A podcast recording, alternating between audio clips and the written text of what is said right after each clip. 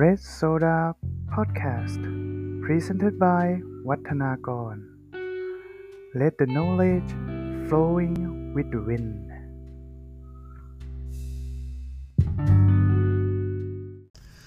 สวัสดีนะครับสำหรับรายการ Red Soda Podcast ครับ วันนี้คุณก็ยังอยู่กับผมนะครับ วัฒนากรคนเดิมนะครับสำหรับวันนี้นะครับเป็น เข้าสู่เล่มที่ 4 แล้ว ซึ่งโอเคต้องผมต้องยอมรับก่อนเลยว่า อาทิตย์ที่ผ่านมาช่วงนี้ผมยุ่งๆนะฮะเรียกว่าก็มีงานเข้าแล้วเข้าสู่เดือนท้ายปีแล้วครับโอ้ผมอยากจะบอกเลยว่าโอ้ยปีนี้ปีนี้คือแบบเวลานี่ไวมาก แบบแป๊บเดียวนี่คือเฮ้ยหลับหลับตาลืมตามานี่ปีหนึ่งแล้วอะโดยเฉพาะแบบช่วงล็อกดาวน์นี่คือแบบผมเป็นช่วงที่ผมว่าทุกคนก็ไม่ค่อยพบ กับช่วงเวลาที่ดีเท่าไหร่ครับช่วงล็อกดาวน์นะฮะแต่ไม่เป็นไรครับตอนนี้เราก็หลุดมาแล้ว เราก็หวังว่าน้องโอไมครอนนะครับสายพันธุ์ใหม่ที่เข้ามา มันจะไม่รุนแรงนะครับทำให้เราฟื้นตัวต่อไปได้นะครับ ทีนี้เรามาเข้าเรื่องของเราต่อนะครับ ยินดีต้อนรับเข้าสู่ตอน episode ที่ 4 ครับ EvaAdam ครับเพราะฉันต้องเอาตัวรอดท่ามกลางสิ่งที่เลวร้ายครับ เล่มนี้ครับคือ ผมต้องขอขอบคุณนะมีผู้ใจดีนะครับ เดี๋ยวผมจะบอกว่าเป็นใครนะครับ เป็นผู้ใจดีครับ ส่งหนังสือให้ผมมาเลยอนิยายมาเป็นเล่มเลยคือผมประทับใจมาก ผมก็ขอขอบคุณไว้ล่วงหน้านะครับสำหรับเล่มนี้ครับเอวาอดามครับพาร์ท1 Wall of Sexify ครับ เป็นหนังสือประเภทนิยายนะครับเขียนโดยคุณเอซันเทลนะครับ มีทั้งผู้ออกแบบปกแล้วก็มีคนที่ตรวจนะฮะส่ง ตรวจตรวจในอเรื่องนะฮะส่งตรงจากสำนักพิมพ์คิดเขียน Academy นะฮะ ปีที่พิมพ์ครับกรกฎาคม 2564 โอ้ ก็เป็นหนังสือใหม่ในปีนี้นะนิยายแนวที่นิยายเล่มนี้ได้สื่อออกมา คือแนว Dark Fantasy หรือแนว Survivor ฮะก็คือเอาตัวรอดนะผม แนวเอาตัวรอดจำนวนหน้านี่ก็เท่าที่ผมอ่านก็ไม่ไม่ถือว่าเยอะนะ ไม่ถือว่าเยอะ เพราะว่ามันก็ ค่อนข้างจะอ่านแล้วมันเพลินแล้วมันเร็วอยู่ก็คือ 237 หน้านะครับ เรียกว่าตอนที่ผมได้มานี่คือ อ่านโดยแบบไม่รู้ว่าแนวอะไร เราก็เข้าใจว่าหน้าปกอะงาน artwork ก็แบบเออน่าจะแบบแนวผจญภัยหรือมันๆหรืออะไรอย่างเงี้ย คือเรายังไม่ได้ดูเรื่องย่อแต่พอไปดูเรื่องย่อนั่นแหละ เออ เฮ้ย น่าสนใจ เป็นเรื่องที่น่าสนใจ น่าสนใจขนาดไหน น่าสนใจขนาดว่า ตอนที่ผมไปค้นในแอปพลิเคชัน meb อะครับที่จะเป็นแอปพลิเคชันที่ขาย เวอร์ชันอีบุ๊กนะก็พบกับนิยายเล่มนี้เหมือนกันนะครับ คือเอวาอาดามเล่มนี้แหละ แต่ของผมอ่านเป็นเวอร์ชันเล่มที่เป็นกระดาษ แต่ของอีบุ๊กเนี่ย ก็ได้รับ feedback รีวิวที่ดีมากพอสมควรนะครับ เรียกว่ามีคนมาให้ 5 ดาว ซึ่งพอผมอ่านไปเนี่ย เออ ผมว่าก็โอเคนะ ถามว่าเรื่องเนี้ยเอวาอาดามเนี่ย เกี่ยวกับอะไร มันเกี่ยวกับ 2 พี่น้องครับ เอวาอาดาม หรือมิสเตอร์อาดัมครับ พระเอกของเรา แล้วก็พี่สาวชื่อเอมเบอร์นะครับ นามสกุลเบลกแมนครับ ในสังคมที่เรียกว่าแมดโอไมดันครับแมดโอไมดันเนี่ยเป็นอาณานิคมครับ มันไม่มีประเทศแล้วในสังคมนี้ไม่มีประเทศละแมดโอไมดันถูกปกครองโดยประธานาธิบดี แล้วก็กลุ่มทหาร ซึ่งในนั้นเนี่ยมีสภาพแวดล้อมที่เลวร้ายแล้วคือทั่วโลกตอนนั้นคือเลวร้ายมากเลวร้ายขนาดไหนเลวร้ายที่ว่าอูมันแห้งแล้งอะ่ะเออพืชพืชปลูกก็ไม่ค่อยจะขึ้น คนก็อยู่อย่างยากลำบากเออเอาตัวรอดมีสถานการณ์เลวร้ายมากมาย แล้วก็ทางการเนี่ยหรือทหารเนี่ยก็เลยเรียกว่าบังคับขู่เข็นนะให้กับประชาชนทั้งในซึ่งในนั้นก็ไม่ได้มีแบบเชื้อชาติอะไรแล้ว ก็คือทุกคนก็ถือว่าเป็นผู้เป็นเป็นผู้มีชีวิตรอด ซึ่งก็เลยได้ว่าทางการก็กดขี่เออทำให้แบบผู้นั้นก็อดอยากพออดอยากเสร็จเนี่ยมันก็มีปัญหาที่เกี่ยวกับว่า เฮ้ย คนก็มีน้อย ทรัพยากรก็มีจำกัด แล้วจะทำยังไงอะนโยบายที่ออกมาก็จุดๆนะครับเรียกว่า มันจะค่อยๆเข้มข้นขึ้นไปเรื่อยๆทำให้อาดัมกับเอมเบอร์เนี่ยพี่พี่น้องคู่เนี่ยจะต้องเอาตัวรอดจากสถานการณ์นี้ให้ได้ฮะซึ่งจุดแข็งของเรื่องเนี้ยที่ผมอ่านมานะ ผมชอบเส้นเรื่องของมัน คือมันมันค่อนข้างจะเอาปัญหาออกมาได้อย่างน่าสนใจ แล้วค่อยๆพาน้องอดัมเนี่ยดิ่งลงไปเรื่อยๆ เออ ถ้าเรียกว่าถ้าเป็นกราฟบิตคอยนี่คือมันมันจะไม่ตกทันทีนะ แต่มันจะค่อยๆลงเป็นขั้นบันไดไปเรื่อยๆ จนแบบจุดพีคของเรื่องอผมมองว่าน่าจะเป็นช่วงประมาณครึ่งเรื่องพอดี ว่าแบบประธานาธิบดีผู้ปกครองตัวแสบตัวเนี้ยกับท่านผู้ตรวจการคนหนึ่งชื่อจุดๆคนเนี้ยมันออกนโยบายอันหนึ่งมา ซึ่งเป็นอะไรที่แบบโอ้โหผมอ่านแล้วก็อึ้งอยู่เหมือนกัน เอออึ้งอยู่เหมือนกันว่าแบบเฮ้ยโอ้โหมันเอากันอย่างนี้เลยเหรอะเออ ก็เอาอย่างเงี้ยทำให้ พี่น้องคุณเนี่ยจะต้องเอาตัวรอดออกจากสถานการณ์ที่ตรงนี้ก็ได้ ไม่งั้นนี่ตายนะฮะเรียกว่ารอดไม่รอดนะฮะอยู่อยู่ไปอยู่ไปก็ไม่รู้ว่าจะรอดหรือเปล่า แล้วแถมต้องมาโดนไล่จุดๆอีกนะฮะโหเรียกว่ารุนนะแล้วบรรยากาศที่สื่อสารโดยสำนวนของทางผู้เขียน แล้วก็ท่านบรรณาธิการที่ตรวจออกมาเนี่ย คือผมขอชื่นชมว่าคือมันแต่งมากลมกล่อมได้กำลังดี เรียกว่าถ้าเทียบกับ น้ำเลสโซดา น้ำแดงโซดาแก้วหนึ่งเนี่ยมันมีมะนาวที่กำลังดี แล้วก็มีความหวานที่พอดีแล้วมันไม่ซ่าเกินไป คือสำนวนพรรณนาเนี่ยมันมันไม่มันไม่รู้สึกว่ามันโอเวอร์มันไม่เกินไปแล้วมันรู้สึกว่า เอออ่านแล้วเราจินตนาการแล้วมันกำลังดี แล้วประกอบกับเส้นเรื่องที่กะไว้ข้างต้นว่า มันกำลังพาดิ่งลงไปช้าแล้ว พอพ้นไอ้จุดพีคตรงนั้นไป เออพอมันขึ้นแล้วมันดูรู้สึกว่า เออมันสนุกมันน่าติดตาม มันน่าติดตามแล้วก็มันสวยงาม เออ มันมันสวยงามตรงที่แบบบทบู๊มันก็กำลังดี มันไม่ซาดิสเกินไป แล้วมันมีสีสันเกี่ยวกับ เออนั้นมันต้องมีพระมันต้องมีตัวนางนะมันต้องมีตัวนาง เออ มันก็เรียกว่า เออ เอาไปทำแล้วมันก็กลมกล่อมดี ใช้ได้ครับ ถือว่าเล่มนี้ดีครับ เหมาะสำหรับคนที่อยากได้ความเมามันในชีวิตนะฮะ ความเมามันหรือรสชาติที่แบบบู๊กำลังดี เออ ไม่เข้มจนเกินไป อ่านแล้วเพลินนะเล่มนี้แนะนำครับ ดีครับ ส่วนข้อคิดที่ผมได้จากเเกี่ยวกับแมดโอไมดันนะครับ ดินแดนตรงนี้ก็คือเฮ้ยผมว่าผมผมผมชอบผู้เขียนเขาอะตีโจทย์เกี่ยวกับแมดโอไมดันแต่เกี่ยวกับเส้นทางต่อไปของมนุษย์อะว่า เออถ้าเราถ้าเราไม่ช่วยกันรักษาในสิ่งที่มันมีอยู่อะเออแล้วทรัพยากรมันหมดไปอะสิ่งที่เราเจอจะเจออะไรบ้างอะเออซึ่ง ในเรื่องเนี้ยมันหยิบยกประเด็นที่น่าสนใจหลายเรื่อง แล้วแบบเกี่ยวกับส่วนหนึ่งที่ผมเขียนประโยคย่อๆเออลงในหน้าปกหนังสือทุกครั้งที่ผมอ่านจบอะนี่คือหนึ่งในแก่นของสาระที่ผมได้มาจากเรื่องเลย คือเกี่ยวกับ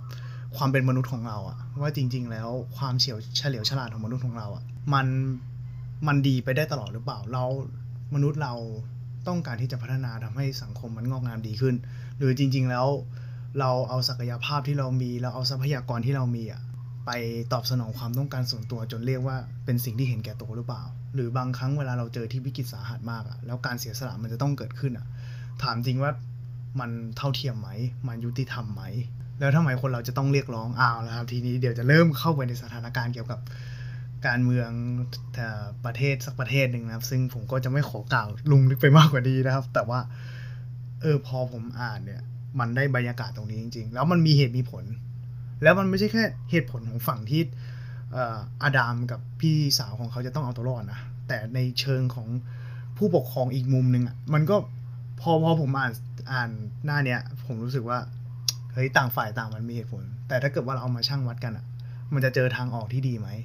มันก็เรียกว่า มันคิดได้ถึงเรื่องการเมืองเลย มันคิดได้เกี่ยวกับเรื่องของสิทธิเสรีภาพเลย มันคิดได้เกี่ยวกับยันไปยันมนุษยธรรมได้เลยคำๆเออ ถือว่าเป็นเรื่องที่ดีและน่าติดตาม แล้วก็อ่านสนุกเอาก็ได้ อ่านเอาอัธรสเอามันก็ได้ อ่านเอาไปเล่าเรื่องต่อก็ได้ไปป้ายยาคนอื่นก็ได้ฮะหรือว่าจะอ่านเอาไปคิดแบบเชิงลึกอะ่ะก็ก็ได้นะ ซึ่งเรื่องราวของน้องอดัมจะเป็นอย่างไร แล้วผมป้ายยาเพิ่มเลยว่า เล่มเนี้ย มันมีภาคต่อนะครับ เล่มนี้มันมีภาคต่อ ซึ่งเขาจะเอาตัวรอดได้หรือไม่ แล้วบทสรุปจะเป็นยังไง แล้วสุดท้ายแล้วพี่สาวเขาจะจุดๆหรือไม่ ติดตามชมได้ต้องอ่านทั้งเล่มหนึ่งและรอเล่มสองนะครับ ขอบคุณมากครับสำหรับเล่มนี้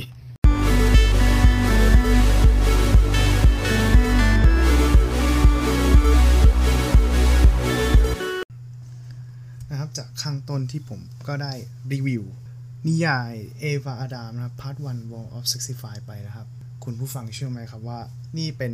ผลงานของผู้มีลมหายใจสุดท้ายก่อนที่จะบรรลุนิติภาวะนะครับ คนเขียนที่เป็นเยาวชนนะฮะ เออ คนเขียนที่เป็นเยาวชนนะ เขียนแบบแนว dark fantasy เอาตัวรอด เออ แล้วเข้มข้นบู๊ดุเด็ดเผ็ดมันนะครับ น้องเขาอายุ 19 นะครับ คุณเอซันเทลส์ แล้วก็ น้องเนี่ยเขามีพัฒนาการมาก่อนอันนี้ตรงที่ว่าในช่วงที่ผ่านมาก่อนที่จะมาพัฒนาผลงานเนี่ยเขาได้รางวัลนะเกี่ยวกับเรื่องสั้นนะครับจากสำนักพิมพ์ขีดเขียน Academy นี่แหละบรรณาธิการที่สายตาเฉียบคมนะครับ ก็เลยจับมาให้น้องมาพัฒนาผลงานต่อ แล้วก็กลายเป็นนิยายเล่มนี้นะครับ ซึ่งโอ้ผมใน episode นี้นะครับผมก็อยากจะพูดความในใจเล็กๆน้อยๆครับ ฝากน้องผู้เขียนสักเล็กน้อยนะครับ อาจจะเป็นทั้งข้อคิดอาจจะเป็นทั้งกำลังใจและเป็นพลังบวกน้อยๆที่จะสนับสนุนส่งเสริมต่อไป เพราะว่าพอได้อ่านจริง ๆ แล้วเนี่ยรู้สึกว่าเป็นผลงานที่มีศักยภาพและพัฒนาไปได้อีกไกลมากพอสมควรนะฮะเล่มเนี้ยมันทำให้ใช้คำว่าพี่แล้วกัน เพราะพี่อายุยี่สิบเจ็ดเนาะนี่เราห่างกันเกือบสิบปีเลยวะ ในฐานะคนที่ยี่สิบเจ็ดกับมาอ่านนิยายของคนสิบเก้าเนี่ย มันทำให้ตัวเองนึกถึงตอนอายุสิบเจ็ดเลยนะ ตอนที่แบบพี่เองก็เคยมีความคิดที่จะอยากเขียนเหมือนกัน แล้วพี่ก็เคยเขียนเว้ย แต่ว่าตอนนั้นพี่เขียนแล้วแม่งออกอ่าว ออกอ่าวคือแบบเนื้อเรื่องมันไม่สามารถคุมโทนได้ มันควบคุมเนื้อเรื่องไม่ได้สุดท้ายออกก็เลิกไป เพราะว่าตอนนั้นกำลังจะเอนทรานส์พอดี พอเอนทรานก็จุดๆนะฮะ ก็ไม่บอกว่าผมเรียนมหาอะไร สูตรอะไรนะ ไม่เปิดเผย คือมันมันเห็นตัวเองในอดีตอะเออแล้วถ้าถ้าถ้าสมมติเราเรามายืนข้างกันเราอายุ 17 หรืออายุ18 19เนี่ย รู้เปล่าว่าสิ่งที่น้องทำอะถึงแม้ว่าน้องจะเขียนส่วนใดส่วนหนึ่งเกี่ยวกับรู้จักกับผู้เขียนว่าน้องไม่ได้อยู่ในมหาลัยที่ดังนะครับแต่พี่อยากจะบอกว่าสิ่งที่น้องทำตอนเนี้ยมันก้าวข้ามพี่ไปแล้วนะเว้ยน้องออกมาเป็นเล่มในขณะที่พี่ในตอนนั้นอะแม่งออกอ่าวเป็นอะไรก็ไม่รู้ ราะนั้นสิ่งที่พี่อยากจะบอกก็คือ พี่เห็นพรสวรรค์ในตัวน้องเว้ยพี่เห็นคุณภาพในตัวน้องเว้ยพี่เห็นความสำเร็จในตัวน้องเว้ยซึ่งพี่ในฐานะคนหนึ่งที่อายุ 27 ก็อยากจะบอกว่า พี่ขอแสดงความยินดี พี่ขอแสดงความชื่นชมในผลงาน และขอแสดงความนับถือในศักยภาพและพรสวรรค์ แล้วพี่หวังเป็นอย่างยิ่งว่าน้องจะกอดเก็บพรสวรรค์ตรงนี้ไว้ เพราะว่าวันไปข้างหน้าเราก็ไม่รู้หรอกว่า เราจะทำอะไรต่อบางทีการเป็นนักเขียนจะเป็นสิ่งที่ใช่ที่สุดก็ได้ เออ ถ้าเราตราบใดที่มันไม่ทิ้ง แล้วก็พัฒนาต่อไป ซึ่งพรสวรรค์ด้านการเขียนนี่มันเป็นอะไรที่น่าสนใจและวาวซ่ามากนะ คือมันตอบโจทย์กับ แม้ว่าน้องเรียนมหาลัยอยู่เนี่ยน้องอาจจะฝึกไปด้านทางคอนเทนต์ครีเอเตอร์เนี่ยเขียนเพิ่มก็ได้ เขียนขายของก็ได้ เขียนอะไรก็ได้ น้องมีศักยภาพอยู่แล้ว แล้วพี่ในฐานะคนอายุ 27 คนหนึ่งพี่ก็อยากจะบอกว่า นอกจากเรามีพรสวรรค์ของเราแล้วเนี่ยเราสามารถพัฒนาศักยภาพด้านอื่นได้เออซึ่งน้องอาจจะรู้สึกในตอนนั้นว่าแบบเออกูก็ไม่ได้เรียนมหาลัยดัง ไม่เป็นไร พี่มองว่าไม่เป็นไร เราไปหาเสริมเพิ่มเติมได้ อย่างเช่นแบบเราอาจจะเรียนคอร์สออนไลน์ของจุฬาเอ่อ CU MOOC เนี่ย TU MOOC เอ่อไทย MOC CMU MOOC มชของมหาลัยเชียงใหม่ก็ได้ หรือแบบถ้าน้องฝึก ภาษาอังกฤษเพิ่ม หรือฝึกฝึกภาษาอื่นเพิ่มเนี่ยเออน้องอาจจะไปเรียนคอร์สออนไลน์ใน Coursera หรือ edX ก็ได้นะแบบเออพี่ก็ลองแนะนำเผื่อแบบไปพัฒนาศักยภาพด้านอื่นเพิ่มแล้วมาเสริมพรสวรรค์ที่น้องมีอะแล้วแบบพี่ก็อยากจะบอกเพิ่มเติมอีกว่าแบบนอกจากที่จะเรามีศักยภาพไปเนี่ยแล้วเราพัฒนาด้านอื่นแล้วเนี่ยในส่วนของด้านงานเขียนอะเออพยายามอ่านให้หลากหลาย อ่านเยอะๆ พี่เชื่อว่าคนที่เขียนได้ อย่างของมาดีขนาดเนี้ยต้องเป็นคนที่ชอบอ่านมาก่อน เออ เพราะนั้นอย่าลืมอ่านแนวอื่นๆด้วยนะ อย่างเช่นแบบ แนวแฟนตาซีที่เราแข่งอยู่ละพอมานี่ dark fantasy มาแบบ survivor มาตัวรอดเลยแบบเราลองไปอ่านกำลังภายในดู อ่านแนวสืบสวนดู หรือแม้กระทั่งนิยายวายก็ลองไปอ่านดูนะ พี่ว่าเออนิยายวายมันก็ถึงแม้พี่อ่านแล้วมันจะแปลกๆไปนิดนึงเพราะว่าพี่ไม่ค่อยชินนะ แต่ว่าเออมันมันมี มันจะมีsignature มันมีสำนวนที่แบบมันน่าสนใจแล้วว่าอาจจะมาหยิบยกมาทำในแบบรูปแบบของตัวเองได้ ซึ่งมันสามารถต่อเติมผลงานไว้ได้อีกโอ้มากมายเต็มไปหมดเลย อืม พี่ก็เชื่อมั่นในตัวน้องแล้วก็ พี่ก็อยากให้น้องกอดเก็บตรงนี้ไว้ แล้วก็ไม่ต้องน้อยใจ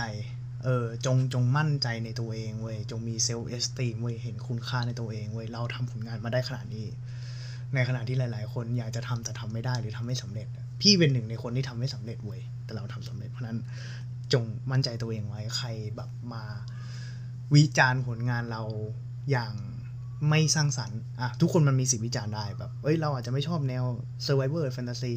เราวิจารณ์ได้ แต่ถ้าวิจารณ์ไปเพื่อไปพัฒนา น้องต้องยิ้มกอดเก็บคำวิจารณ์ที่ประสงค์อยากจะให้น้องมีผลงานที่ดีขึ้นนะเว้ยเออแต่ถ้าเกิดว่าแบบใครมา บูลลี่นะซึ่งมันเป็นวัฒนธรรมที่สำหรับสมัยนี้พี่มองว่ามันเป็นวัฒนธรรมที่มันไม่ดีอะมันเป็นวัฒนธรรมที่ควรที่จะเปลี่ยนแปลงอะการบูลลี่การเหยียดเนาะคือไม่ได้รู้อะไรเลยแล้วมาด่าเพื่อทำให้รู้สึกว่าตัวเราสูงขึ้นนี่ไอ้ตรงเนี้ย ตีมึนแล้วก็แยกขยะไปเว้ย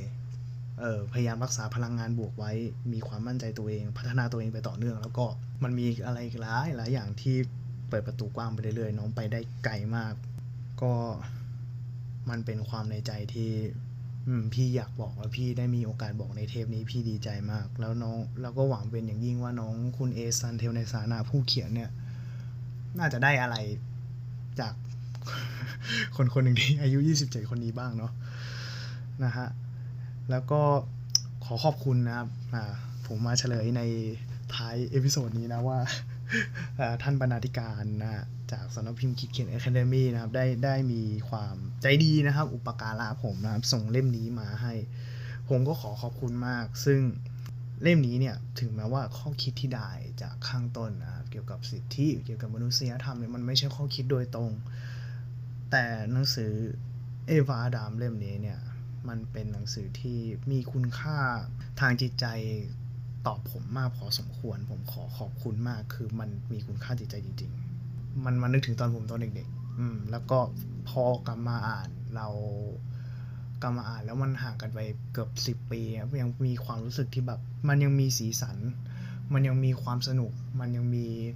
อะไรบางอย่างที่ที่ยังอยู่ในตัวเหมือนเดิม แล้วมันยังไม่ได้หายไปอืมซึ่งผมก็อธิบายตรงนี้ไม่ถูกเหมือนกัน แต่ผมขอขอบคุณท่านบรรณาธิการในความอุปการะตรงนี้มากนะครับ แล้วหวังเป็นอย่างยิ่งว่า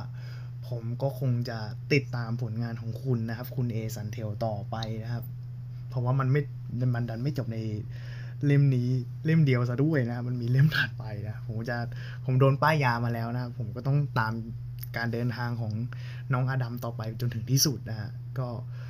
ขอให้มีผลงานดีๆออกมาเรื่อยๆ แล้วผมก็หวังเป็นอย่างยิ่งว่าผมก็คงจะตามเสพผลงานไปเรื่อยๆนะครับ ทั้งทั้งสำนักพิมพ์ แล้วก็ทั้งคุณเอซันเทลนะครับ ยอดเยี่ยมมากครับ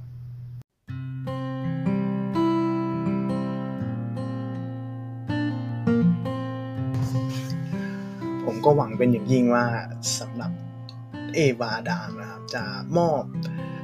อะไรดีๆ สาระเล็กๆ น้อยๆ หรือว่าเป็นการส่งต่อป้ายยาหนังสือชั้นดีต่อให้คุณผู้ฟังที่น่ารักของผมนะสำหรับ episode ต่อไปอาจจะเร็วหรืออาจจะช้านะเพราะว่าช่วงนี้ผมก็ต้องเรียนกันโดยตรงว่าเริ่มยุ่งนะฮะเริ่มเริ่มมีภารกิจที่เริ่มยุ่งๆมาแล้วอาจจะทำให้ episode ถัดไปมีความล่าช้าเล็กน้อย แต่อย่างไรก็ดีครับ ก็ยังมีอีกหลาย ๆ แนวที่ผมเตรียมไว้อยู่ แล้วก็เตรียมทั้งโครงร่าง เตรียมทั้งเตรียมทั้งอ่านเพิ่ม แล้วก็เตรียมทั้งสรุปออกมา